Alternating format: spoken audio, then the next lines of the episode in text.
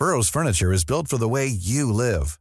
From ensuring easy assembly and disassembly to honoring highly requested new colors for their award-winning seating, they always have their customers in mind. Their modular seating is made out of durable materials to last and grow with you.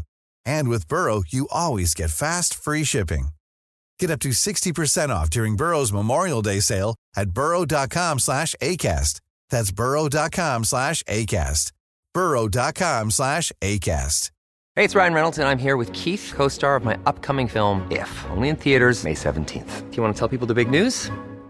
All right, I'll do it. Sign up now and you'll get unlimited for $15 a month and six months of Paramount Plus Essential Plan on us. Mintmobile.com slash switch. Upfront payment of $45 equivalent to $15 per month. Unlimited over 40 gigabytes per month. Face lower speeds. Videos at 480p. Active Mint customers by 531.24 get six months of Paramount Plus Essential Plan. Auto renews after six months. Offer ends May 31st, 2024. Separate Paramount Plus registration required. Terms and conditions apply if rated PG. Hiring for your small business? If you're not looking for professionals on LinkedIn, you're looking in the wrong place. That's like looking for your car keys in a fish tank.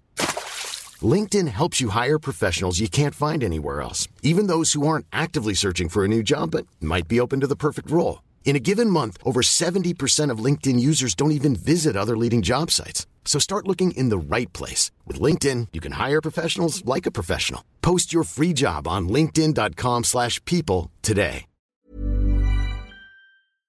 Are we a nation of action and compassion? Well, judging by the stories that have come out from the horrific shooting after the Chiefs' Super Bowl party and parade, we might actually be both of those things. And that's a good thing coming out of a pretty terrifying event. Also, what's a fair share, quote unquote? I'm just asking once again for the 1% who nearly accounted for 50% of all tax revenue in the last available year. Federalist Papers number nine goes into the hopper in our Federalist Papers study. Oh, and then somebody accepted the challenge of making a biblically centered version of the He Gets Us ads. And um, it's everything that we need and we are called to during this Lenten season, namely repentance. I'm Andrew Coppins, and this is Critical Thinking.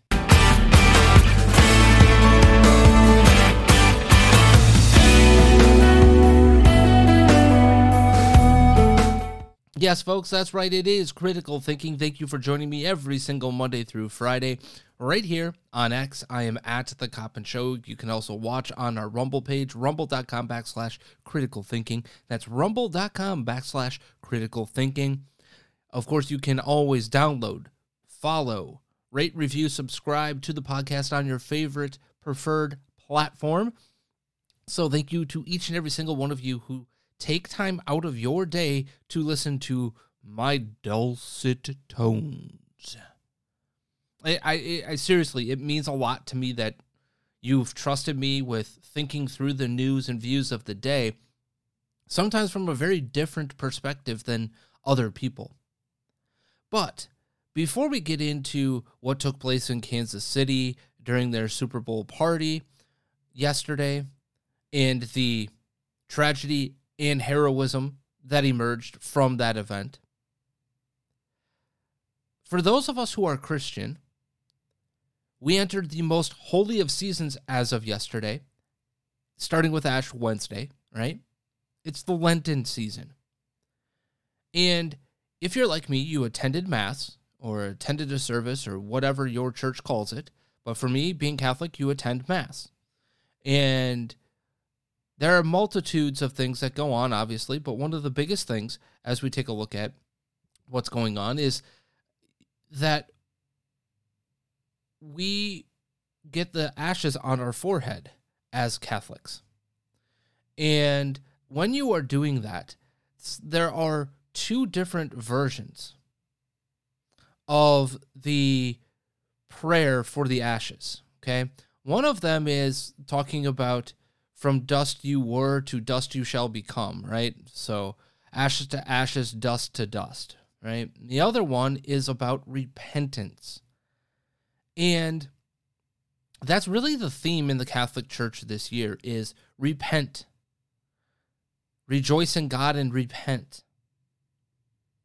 It is a calling every year for us to repent of our sins, to come back to the faith, to become faithful, to this season, if you take a look, there are no, there are going to be absolutely no baptisms, no first communions, no nothing during the next 39, now 39 days of the Lenten season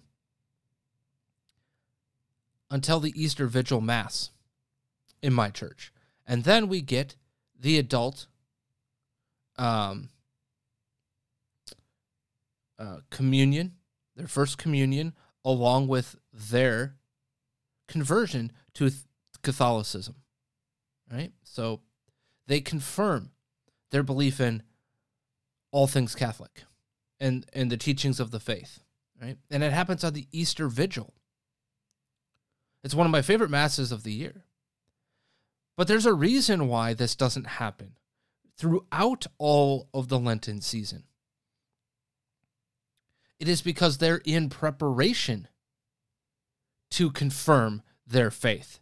They're in preparation, repentance. They are looking through the education, coming to the faith over the next 40 days and 40 nights. And I bring that up as the example here because, frankly,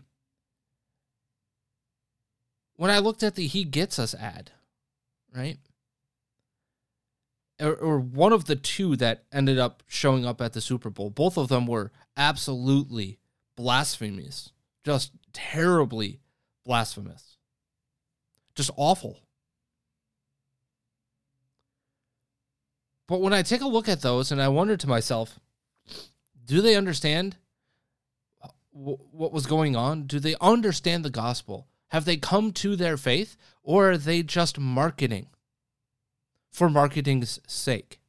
And that seems to be the case because we can investigate whom is doing these ads. It's not the billionaires that are funding this, by the way, like the Hobby Lobby family and, and others who ironically don't have their stores open on Sundays because they're so faithful, yet they're depicting us washing each other's feet. Except for there was only one time in which that ever happened. And, you know, talking about sin and who amongst us isn't a sinner and we should be washing the feet of the sinners to get them to become faithful. Except for that's never actually occurred in the Bible, period, point blank. In fact, the only time that they speak of this, the only time the action actually happens is when Jesus washes the feet of his disciples.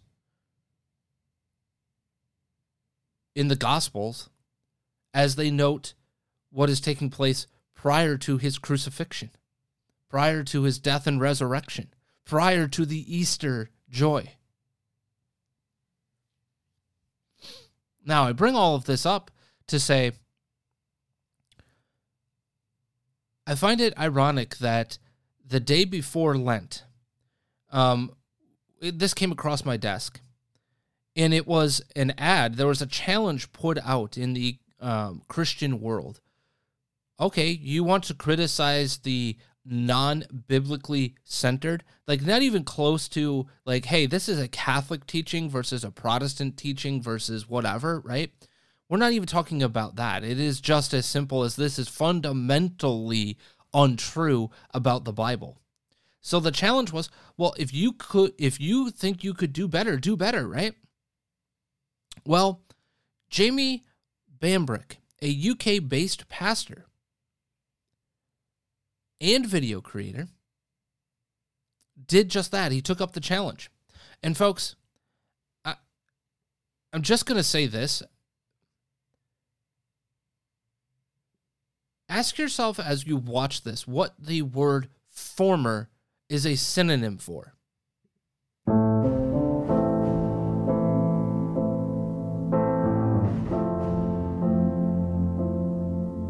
Don't ask you know is true. Don't have to tell you I love your precious heart. I I was standing,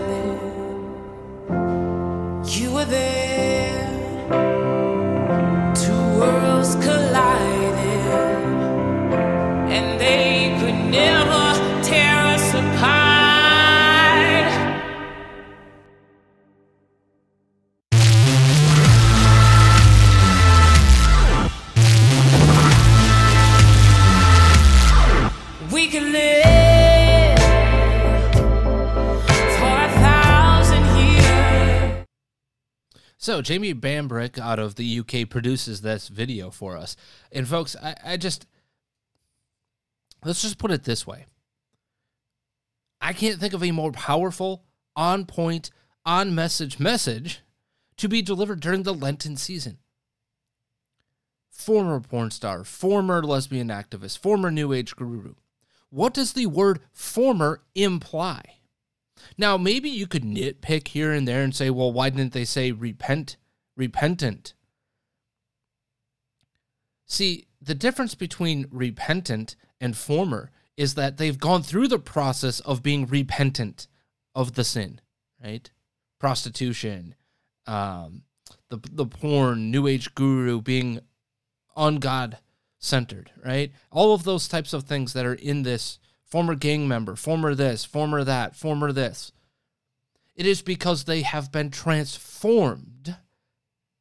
They have been repentant. Repentance means you are in the process of penance, right? I am, it's either I am an unrepentant sinner, meaning I'm still living in my sin, or I am going through the process of penance, meaning I am transforming. I am turning my life over to God, to Jesus and his saving ways. I am transforming. And then I become former because I have repented. I have proven to have changed. Does that mean that we're free from all sin at that point? No, of course not. That's not at all what is being said there. But what is being said is that through penance, through that moment of repentance of our sins, the big ones, the transformational ones, God can save us. That Jesus Christ's saving power, his death on the cross was not in vain, right? It's been a really long, long time since some sort of ad, some sort of video has stopped me dead in my tracks. This is obviously for me the most powerful thing I have ever, ever witnessed personally. Period, point blank. I showed this to my wife and it reduced her to tears. I've shown it to multiple people who have come back with just absolute gobsmacked looks on their face. Because it shows the transformational power of not just belief in God and Jesus Christ as your Lord and Savior. That's not it. It is that they've transformed through the actions, through action. There's going to be a theme of this show, by the way, today, and it's going to be action. Through their action of repentance, through their action of belief, through their action of conversion, and continuation on their journey as a Christian, because we are never done. Whether it's big sins, little sins, anything in between, we are all sinners. But it is our duty to act in repentance of those sins. That is what God asks of us. That is what Jesus Christ taught us.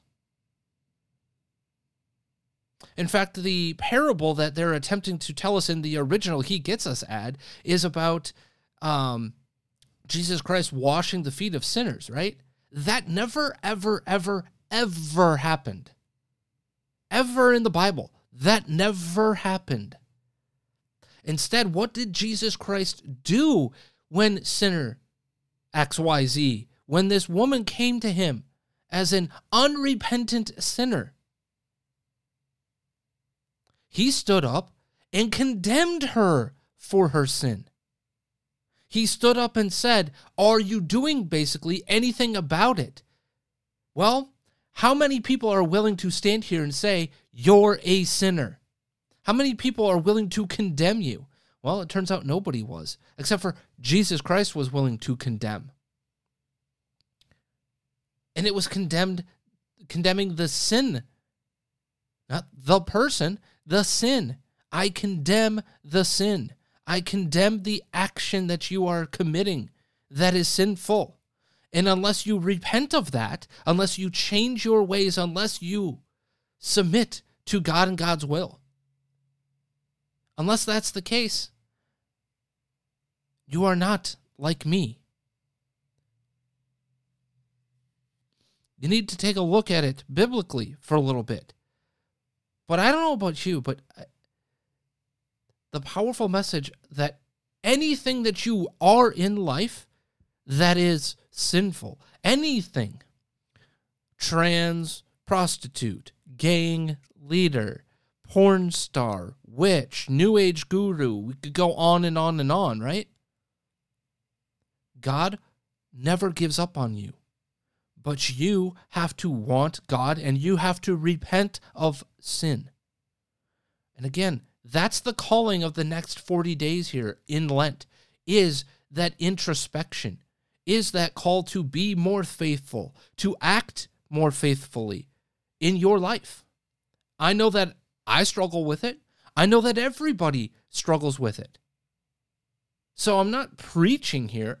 I'm trying to do more action to become more faithful, to become a better version of myself, a more complete in my relationship with God and Jesus Christ over the next 40 days, so that it builds habits, so that it builds that relationship into a stronger formation. There are many different ways that you can do that. Go to confession if it's your first time since your first confession as a kid in the Catholic Church. Listen to the, the Bible in a year. Begin to study the Bible. Do a 40 day study, reflection, whatever. There's tons of things that you can do to strengthen those things. But one of them is show that unrepentant sinner in your life this ad. Show them that ad because it is the most powerful message that can be sent. No matter who you are, no matter what you are, God loves you and God can accept you. And God will accept you as long as you work on the path of repentance for your sins. Now, speaking of action and taking action, yesterday was the celebratory parade in Kansas City for the Chiefs' Super Bowl victory. And unfortunately, it turned a little tragic. And by a little tragic, I mean 20 plus people shot, one dead as of the last time I was able to check on this information. Um, there was another person, I think, that was in critical condition. So, um, you know, that might be touch or go depending on when you actually watch this show or listen to it. But action and compassion. Action and compassion, folks we're at work. The shooting happens, people scatter everywhere, right? There are little kids everywhere traumatized by all of this. Now, the suspected part of this is what is unraveled over the last couple of hours be- before I could get to you guys.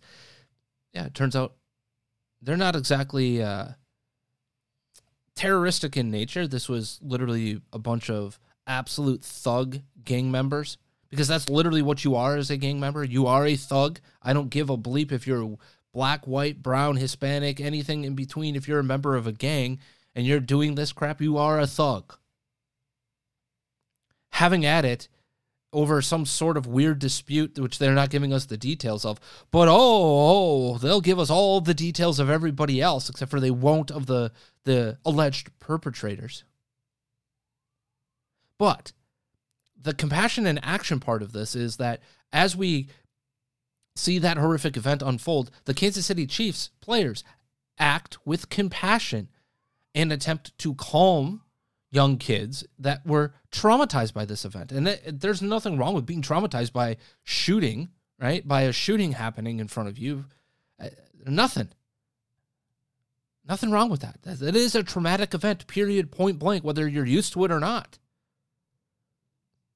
But the act of compassion that was shown to calm these individuals down to they could have easily gotten out of there, right? Security gets them out of there. They're precious cargo and and millionaires, right? So they got to be protected more than Joe Schmo on the street.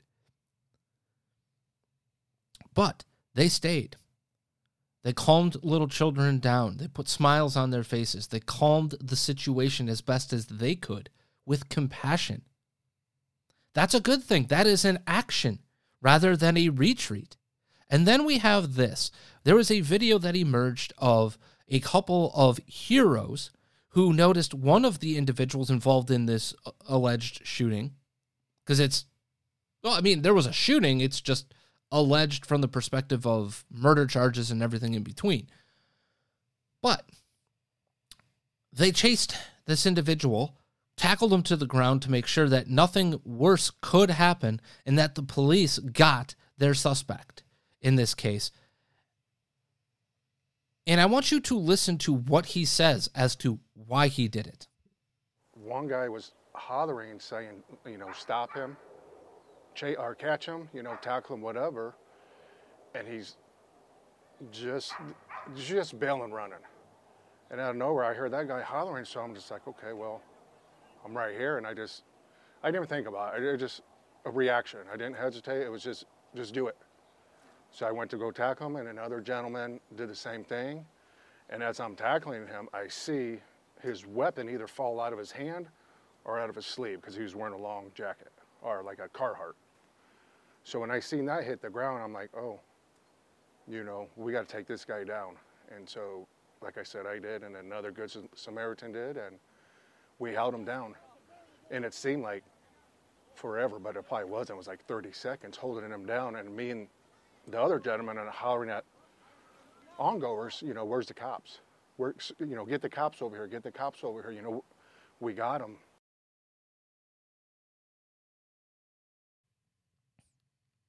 Did you hear it?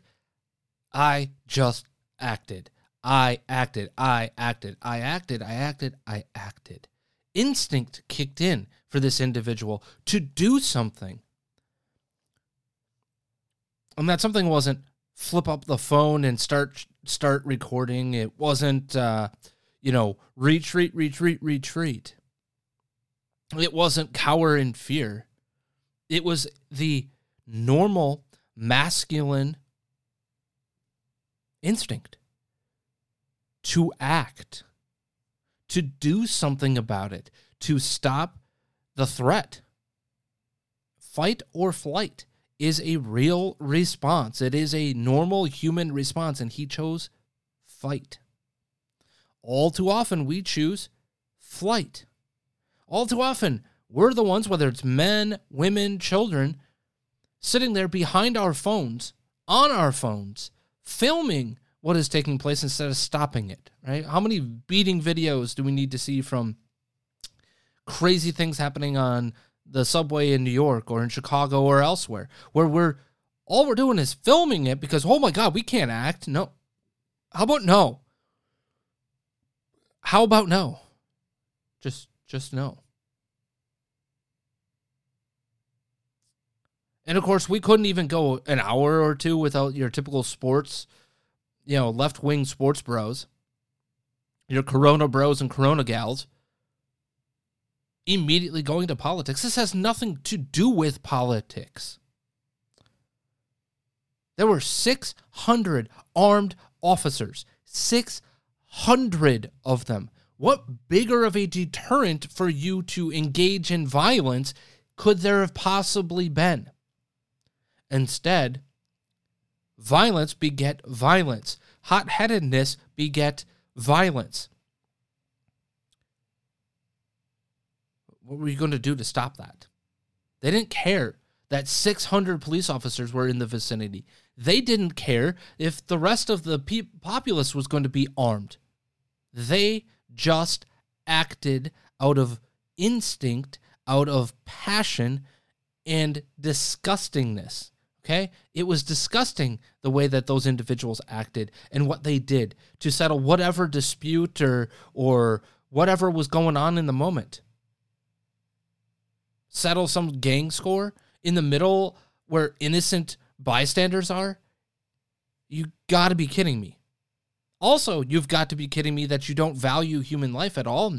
And we've long talked about how do you how do you solve the problem without dealing with the root causes of I don't care about my life therefore I don't care about anybody else's life. I don't know what the answer to that is. And I don't think the answer is uh, taking away somebody's gun and their ability to defend themselves from that type of violence, should they want to. I, I just don't know what to tell you on that, unfortunately. I, I just, why are we going through the political machinations when this has nothing to do with politics? Why are we doing this when we don't have any details? None.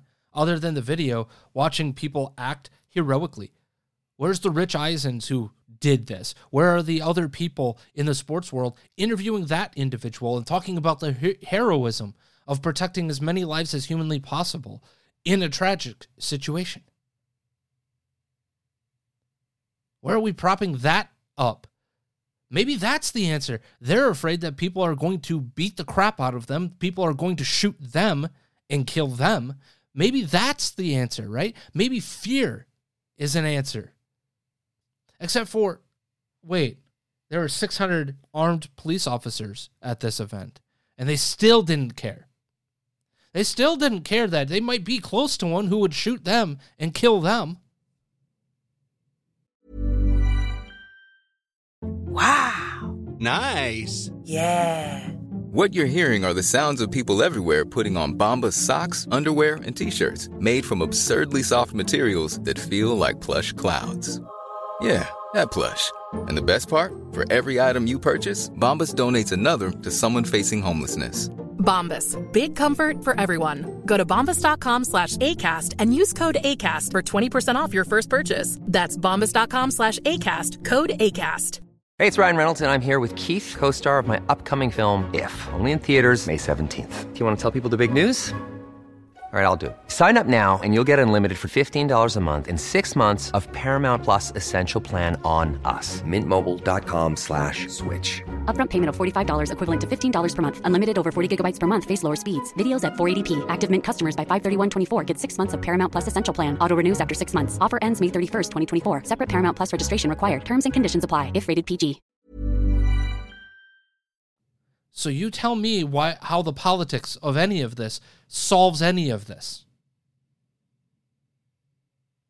Now, with all of that having been said, I think now is a good time for you to also get the reminder that if you need a little pick me up during your day, there's nothing better than getting some coffee in your cup from our fine friends over at coffeebrandcoffee.com, where they care about coffee, not your politics, their politics, or anybody else's politics. Just quality coffee, quality roasting, right into the bag, fresh delivered to you. Go to coffeebrandcoffee.com, enter the promo code critical thinker at checkout for 10% off of your purchase today. Again, that is coffeebrandcoffee.com, promo code critical thinker at checkout for 10% off of your purchase today. So, that all having been said, um, we also have one other story before we get into the Federalist Paper study. And this one happens to deal with um, taxes. I know we haven't talked about this a lot, but economic freedom is one of the four pillars that we are speaking on and want to highlight throughout this year. That I want to highlight, not we, but I want to highlight throughout the year. And can we be economically free when 50 ish percent of our taxes are being paid by 1%? By 1%? Also, did you know that 50% of the American taxpayers are paying no taxes or getting a refund? In 2021, that was the case. And in 2020, that was the case. And in 2019, over half or half. Is that a problem? Is that a problem? Having skin in the game kind of makes a difference, right? Or when you expect to just be repaid for the things that the government has taken from you throughout the year so that they can make money off of it, by the way, lest you forget that lesson. What are you talking about, Andrew? Well, guess what? Every time you pay in for your payroll taxes that come out of your check, just automatically, right? Gone from your check. Guess what happens to that money? It goes into a fund that bears interest for the federal government. That's right. They get to take your money, make money off of it, while you have to sit for an entire year not making money off of that. And then they, oh, guess what? We took a little bit too much from you. So here's that portion back. You can't really do anything with it, though.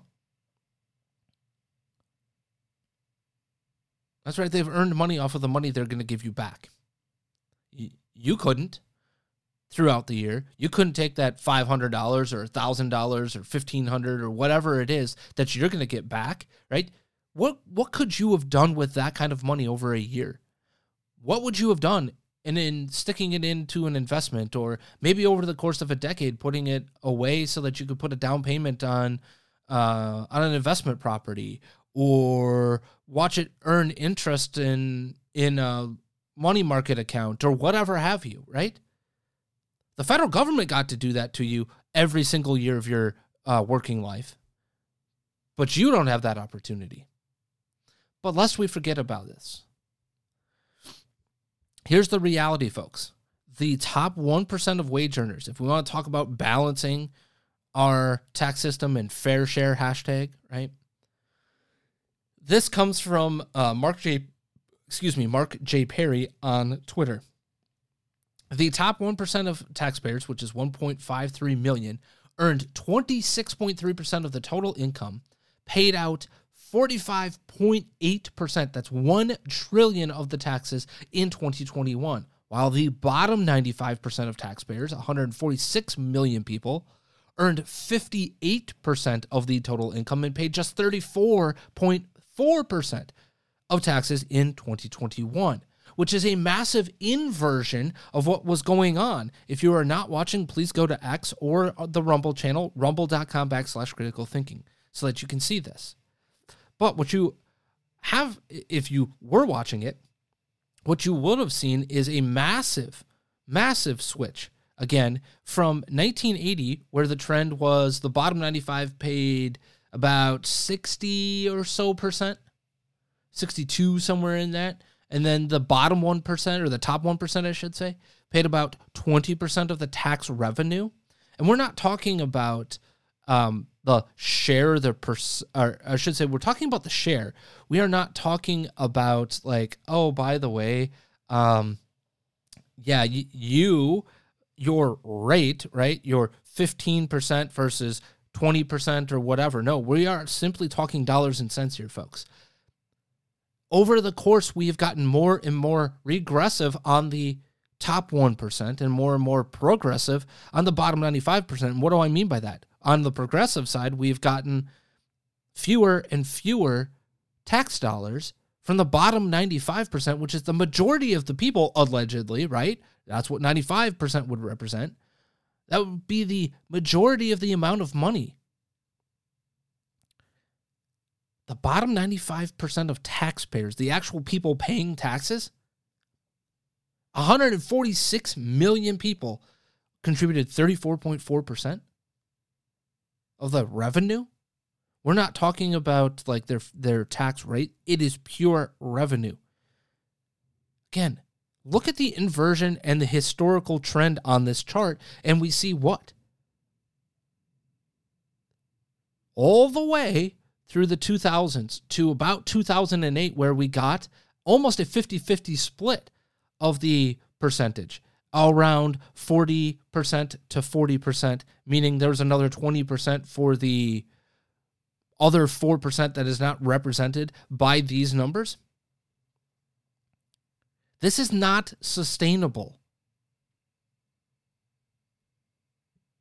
And yet, folks, and yet, what do we have from our wonderful, wonderful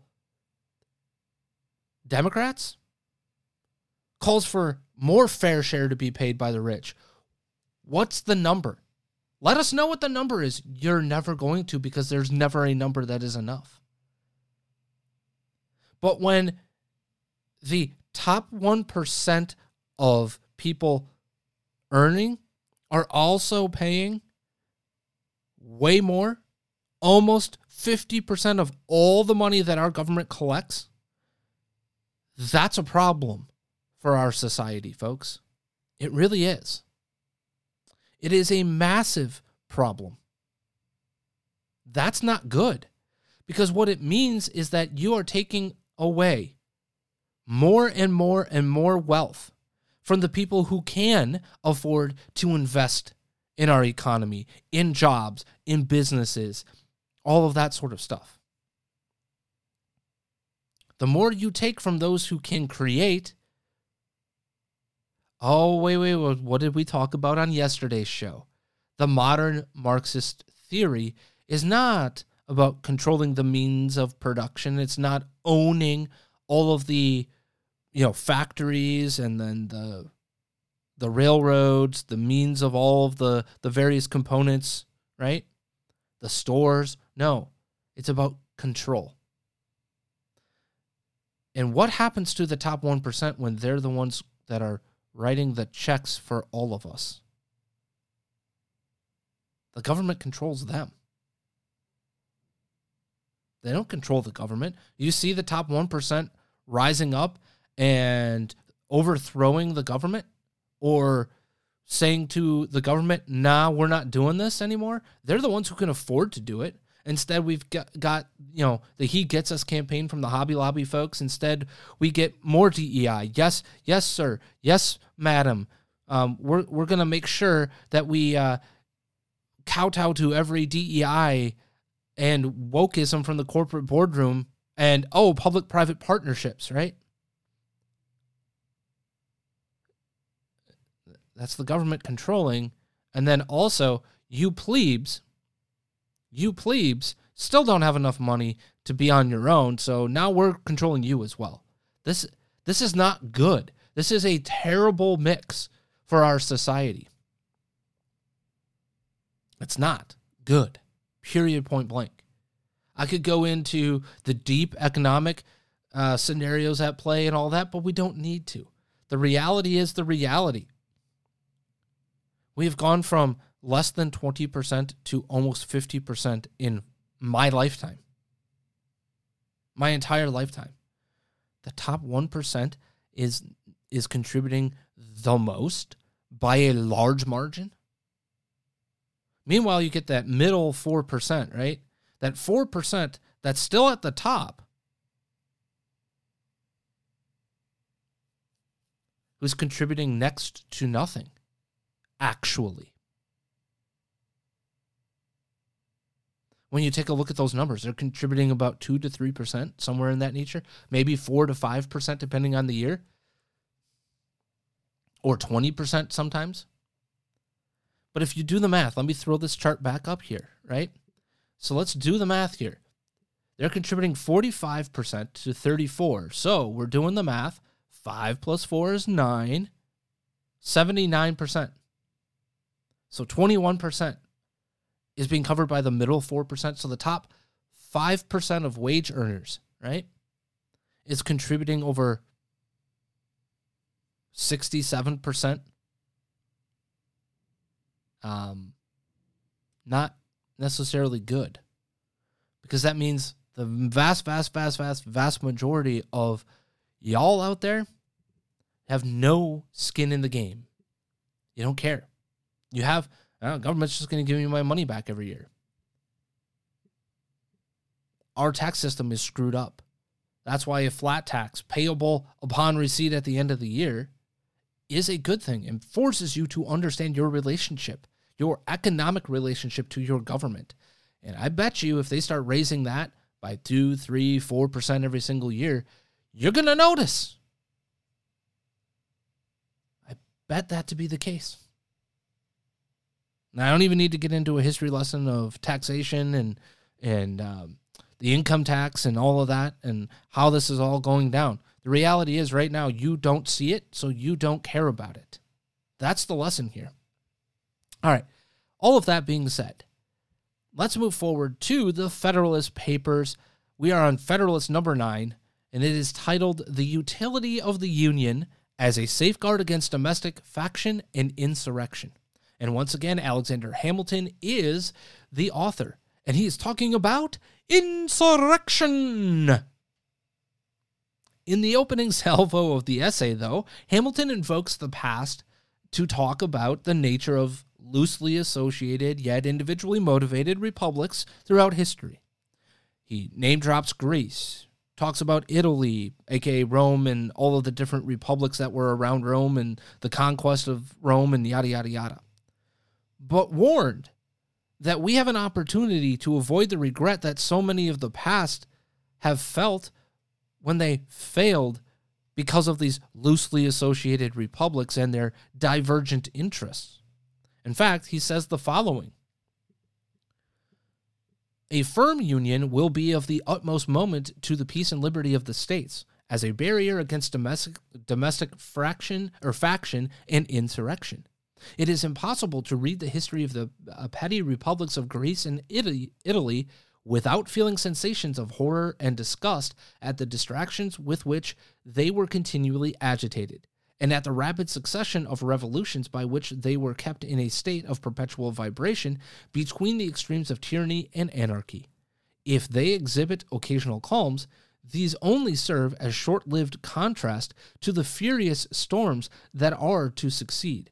If now and then intervals of felicity open to view, we behold them with a mixture of regret, arising from the reflection that the pleasing scenes before us are soon to be overwhelmed by the tempestuous waves of sedition and party rage.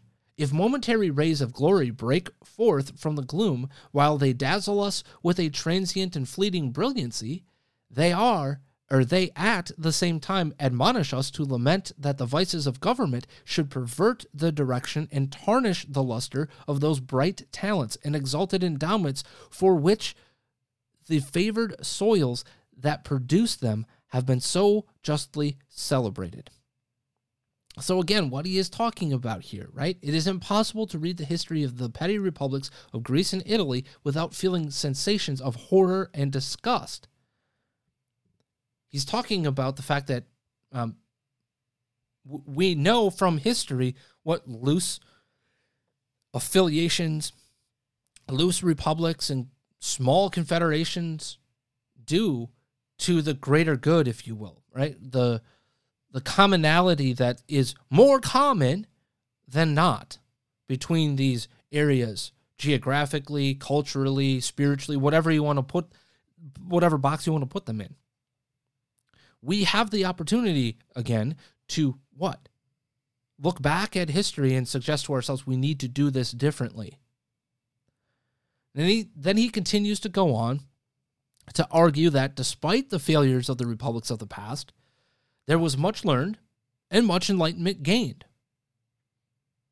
Today's version of the republic or republican government would have to be much different than the past. And that means stronger and less fractures in the foundation of said strong, not loosely defined Republican government. That's the opportunity ahead of us.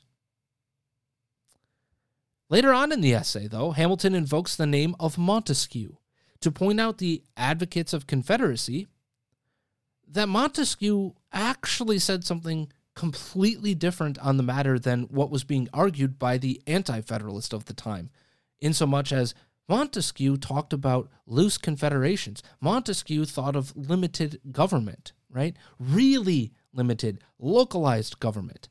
Well, let's take a look at what Hamilton has to say on this.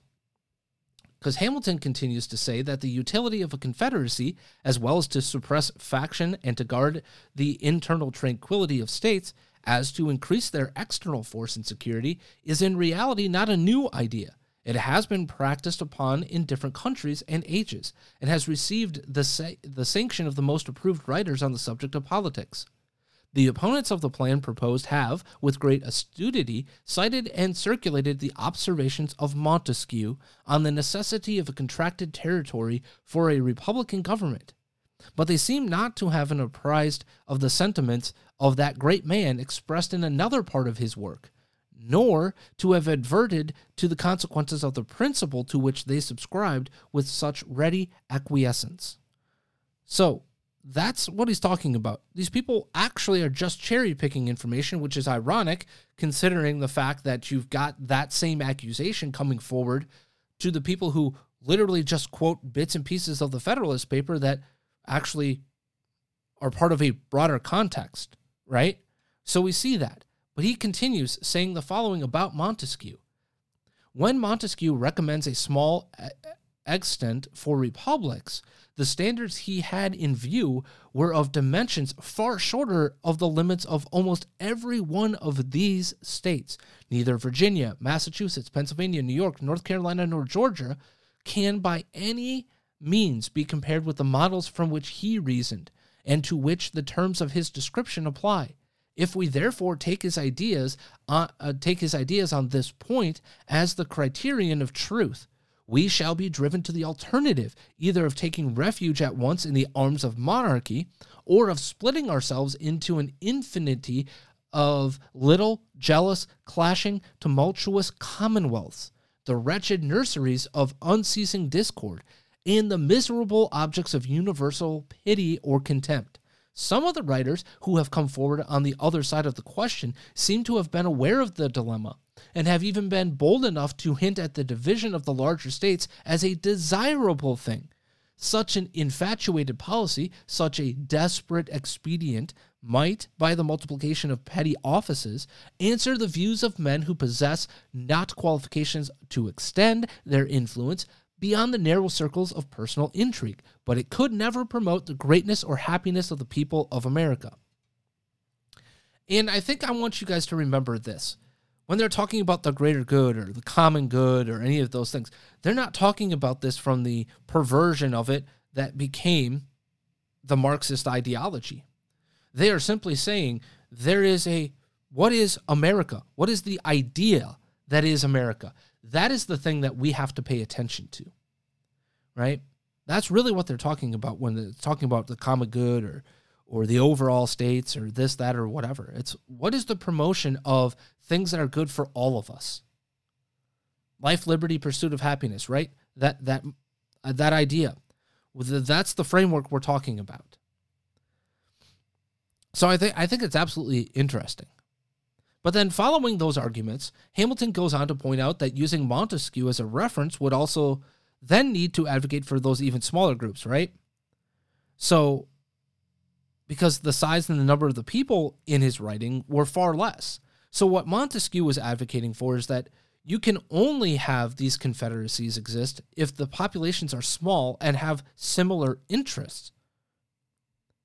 That mutually assured destruction because of the smallness is the key here. In fact, once again, Montesquieu seems to be a friend to the stronger and more constitutionally based republic because, in his own words, folks, Hamilton quotes him in Federalist number 9, saying the following So far are the suggestions of Montesquieu from standing in opposition to a general union of the states that he explicitly treats of a confederate republic as the expedient for extending the sphere of popular government and reconciling the advantages of monarchy with those of republicanism. Quote, it is very probable, says he, that mankind would have been obliged at length to live constantly under the government of a single person had they not contrived a, a, kind of constitution that has all the internal advantages of a republican together with the external force of a monarchical government I mean a confederate republic. This form of government, Montesquieu continues, is a convention by which s- several smaller states agree to become members of a larger one, which they intend to form. It is a kind of assemblage of societies that constitute a new one, capable of increasing by means of new associations till they arrive at to such a degree of power as to be able to provide for the security of the united body. A republic of this kind, able to withstand an external force, may support itself without any internal corruptions. The form of this society prevents all manner of inconveniences. So, literally, what Montesquieu is talking about is that if you do this in layers, right, which is exactly what the Constitution was allowing us to do, right, so that there are individual constitutions, individual states, municipalities, right, municipalities to the state, to the federal government. It would actually increase the ability to protect the common good. That's a very interesting point. But Hamilton continues to hammer this point, concluding with the following in this essay stating this In the Lycian Confederacy, which consisted of 23 cities or republics, the largest were entitled to three votes in the Common Council, those of the middle class to two, and the smallest to one. The Common Council had the appointment of all the judges and magistrates and of the respective cities. This was certainly the most delicate species of interference in their internal administration. For if there were uh, if there be anything that seems exclusively appropriated to the local jurisdictions, it is the appointment of their own officers. Yet Montesquieu, speaking of this association, says, quote, Were I to give a model of an excellent Confederate republic, it would be that of Lycia. Thus we perceive that the the distinctions insisted upon were not within the contemplation of this enlightened civilian, and we shall be led to conclude that they are the novel refinements of an erroneous theory.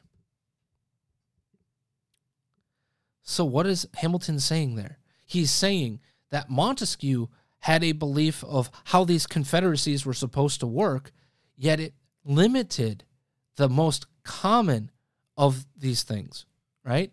And that there were very few out of many with power. That the entire theory being presented in front of us when it comes to the Articles of Confederacy is a failed theory. If they only believe in one aspect of what Montesquieu says, if you take him in his totality, there's a very different way forward. Now, for me, this is easily the most blunt condemnation, as we read this in totality, that we have of the idea of continuing under the Articles of Confederation. This is about as blunt as you could get for that day and time. Just a straight up assassination of the idea of the Articles of Confederacy or the concept of individual states being able to be a better, more loosely associated situation for the American people, right? This is straight up assassination using their own words against them. But with that, folks, I'll see you tomorrow. Please be smart, be safe, be kind. Make sure you eat all of your meals today. And as always, Matthew 547. Planning for your next trip? Elevate your travel style with Quince. Quince has all the jet setting essentials you'll want for your next getaway, like European linen, premium luggage options, buttery soft Italian leather bags, and so much more. And is all priced at 50 to 80% less than similar brands. Plus, Quince only works with factories that use safe and ethical manufacturing practices. Pack your bags with high-quality essentials you'll be wearing for vacations to come with Quince. Go to quince.com/pack for free shipping and 365-day returns.